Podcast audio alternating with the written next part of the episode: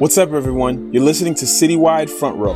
Citywide is a place for young adults in the DMV to connect and grow closer to Jesus. We hope you enjoy today's episode. What's up, Citywide? It's your boy Kerry. We are joined today by Nate, as it says on his office door, the Great. So uh, it's good to Says that have on my office door. Yeah, it does. It does say that. Does it? It says Nate. Cruz, C R U U U U U S- U. something like that. Something like that. I'm just trying to toot your horn a little bit, Nate. Let's just roll I with don't it. want people thinking I put Nate the Great on my office You didn't put it. on, Somebody bro. else did. All bow to Nate the Great as you enter into his throne room. nah, man. Just give people a healthy, a healthy understanding of who, who they're listening to. That's all. I don't even have an office. I share this with everybody. Exactly. Exactly. Alright. Well, uh, it's it's good to have you on, man. It's been a while. Um, definitely want to be able to talk about the 12 biblical traits of a church, and we're actually finishing the last one, which is on leadership. And you're a great leader, so it'd be great to have you speak about it. Ready? Go. Yeah.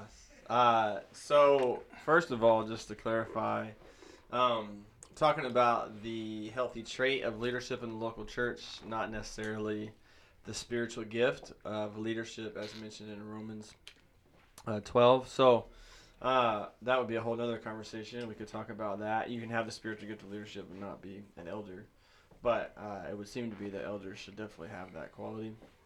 So uh, here's First Timothy 3 and Titus 1 are kind of your two uh, main places that you're going to learn about uh, how God has ordered his church with leadership, what to expect, what kind of people are there, uh, and what does that look like. So when you're reading the New Testament, just something to know is the word like elder, bishop, pastor, shepherd, those are all pretty interchangeable and they mean uh, a lot of the same. It's one position in the Bible uh, that's played out that we would pretty much call, you know, pastor, elder today. So, uh, chapter 3 in First Timothy, let me just read uh, 1 through 13. We're going to talk about elders and deacons.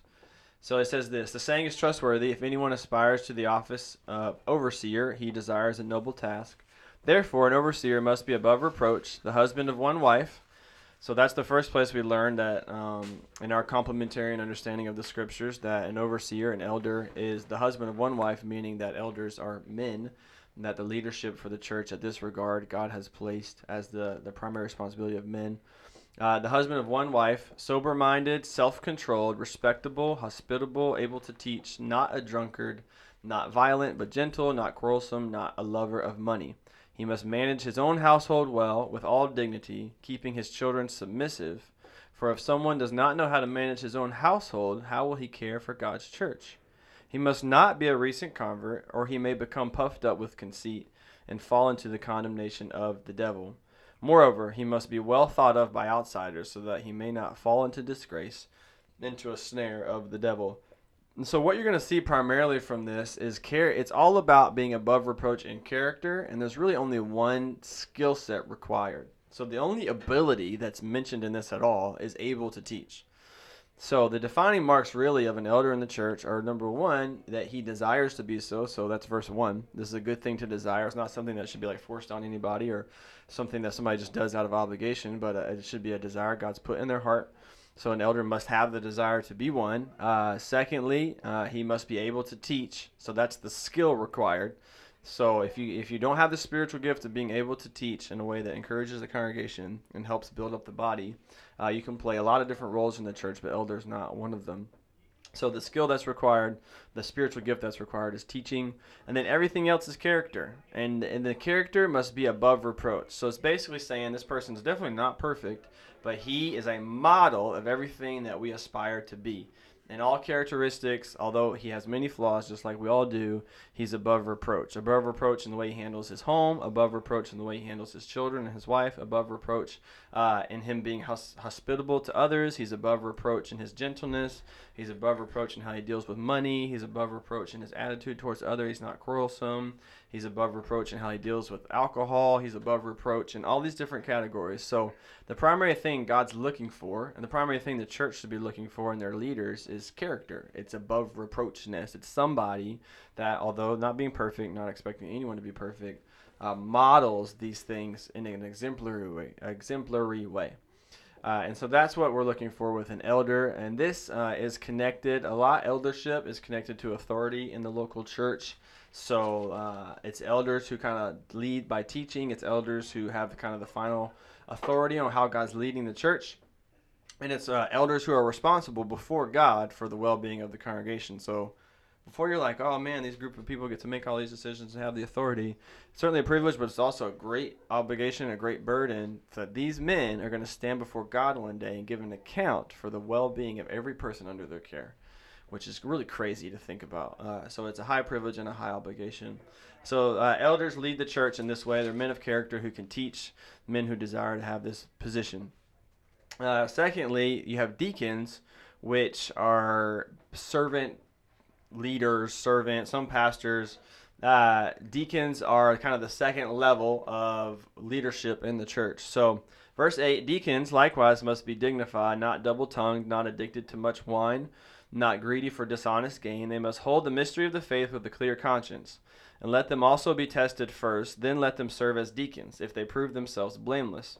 Their wives likewise must be dignified, not slanderers, but sober minded, faithful in all things. Let the deacons each be the husband of one wife managing their children and households well. So once again, we learn from this that it seems like deacons uh, is a position for the male leaders in the church. Let each be the husband of one wife. For those who serve well as deacons gain a good standing for themselves and also great confidence in the faith that is in Christ Jesus. So you see the difference here uh, is that the qualification for being able to teach is not there that you can be a deacon and not be able to teach. So deacons is primarily all here characteristics as somebody who's living an exemplary way, uh, somebody that people can follow and trust. And as we see in Acts, so this is super helpful to see some of this played out in Acts six four through six. You kind of see this this theology played out in real life when the church is being formed. And there's obviously much teaching of the word happening, but now all these needs arise in the congregation the situation is that uh, there are these uh, Hellenistic people who are amongst the people of God now, and the Jews are kind of uh, ignoring well, their needs, the widows there. It says that uh, specifically the Hellenists rose against Hebrews because their widows were being neglected in the daily distribution. So this is verse uh, 1 in chapter 6 of Acts. So we see now the what, what does the church do? How does the church function? Well, this is what happens. The 12 disciples, the 12 apostles here, leaders, summoned uh, uh, the full number of disciples, and they said, "Hey, it's not right that we should give up preaching of the word." So they're saying our primary responsibility is to teach the word of God as the leaders of the church, as the as the kind of the head elders, head leaders, head apostles in the church right now. Therefore, brothers, pick out among you seven men of good repute, full of the Spirit and wisdom, whom we will appoint to this duty. But we will devote ourselves to prayer and the ministry of the word.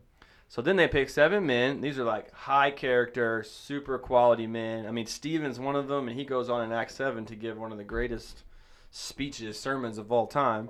Uh, obviously, these men are, are not like second tier men, they are quality, godly men, uh, just as equal to in terms of quality as these apostles who are teaching. It's just different roles now. So basically the apostles are teaching the word of God, and they appoint deacons, is what we're seeing here, to go uh, to go minister amongst the people, and so that they can devote their time to prayer and to the ministry of the word. And so the deacons help bring about the shepherding, the ministry, the helping, the organizational functions of the church. They help get the things done. They help meet real needs in real time uh, and they do so in partnership with the elders and the leaders of the church as they teach the Word of God uh, and are involved in the community as well. So you see in Acts 6 kind of this the theology of elders and deacons play out to some degree where their responsibility is teaching in one part and then the administration, the, the, the doing of the ministry, the fulfilling of needs, and the organizing of the church around uh, a particular program or particular idea or thought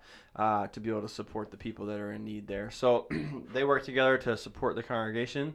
Uh, and so you'll see that um, throughout the New Testament, this gets uh, you know clear as, as different things are worked out. But elders and deacons uh, you have a group of elders who are directional elders. They oversee the congregation at large, and they're responsible for all the, the bigger decisions and kind of where we're going and, and all those different things. Uh, and they teach the word. Uh, and then you have a bunch of you know pastors and leaders and even some volunteers that would function much in the role of deacons, where we're uh, we're taking this vision and the teaching of the word and we're applying it to people's lives and meeting needs on a day-to-day basis. Uh, and so that's that's what it looks like uh, in the Bible here when we're thinking about leadership in the local church. Uh, so remember, character matters most. The, the only distinction for an elder is that they have the ability to teach uh, and that these are men in the congregation because uh, that's what we see the Bible present here. That view is called complementarianism, where men and women are equal in value and worth before the Lord. Uh, it's not a matter of competency, but calling, and so the, they're equal in matter of value, distinct distinct in matter of roles. We see this play out in the home as well, where the husband leads and, and the wife submits, but the husband's call is to die to the wife uh, and lay down his life for her. So uh, equal in value, different in roles is what we see, and that's the leadership in the local church. So uh, a lot more to say about that, but that's your quick overview summary of, of some main principles in the Bible. And so I hope that's helpful for you guys, and uh, y'all have a great day. All right, peace.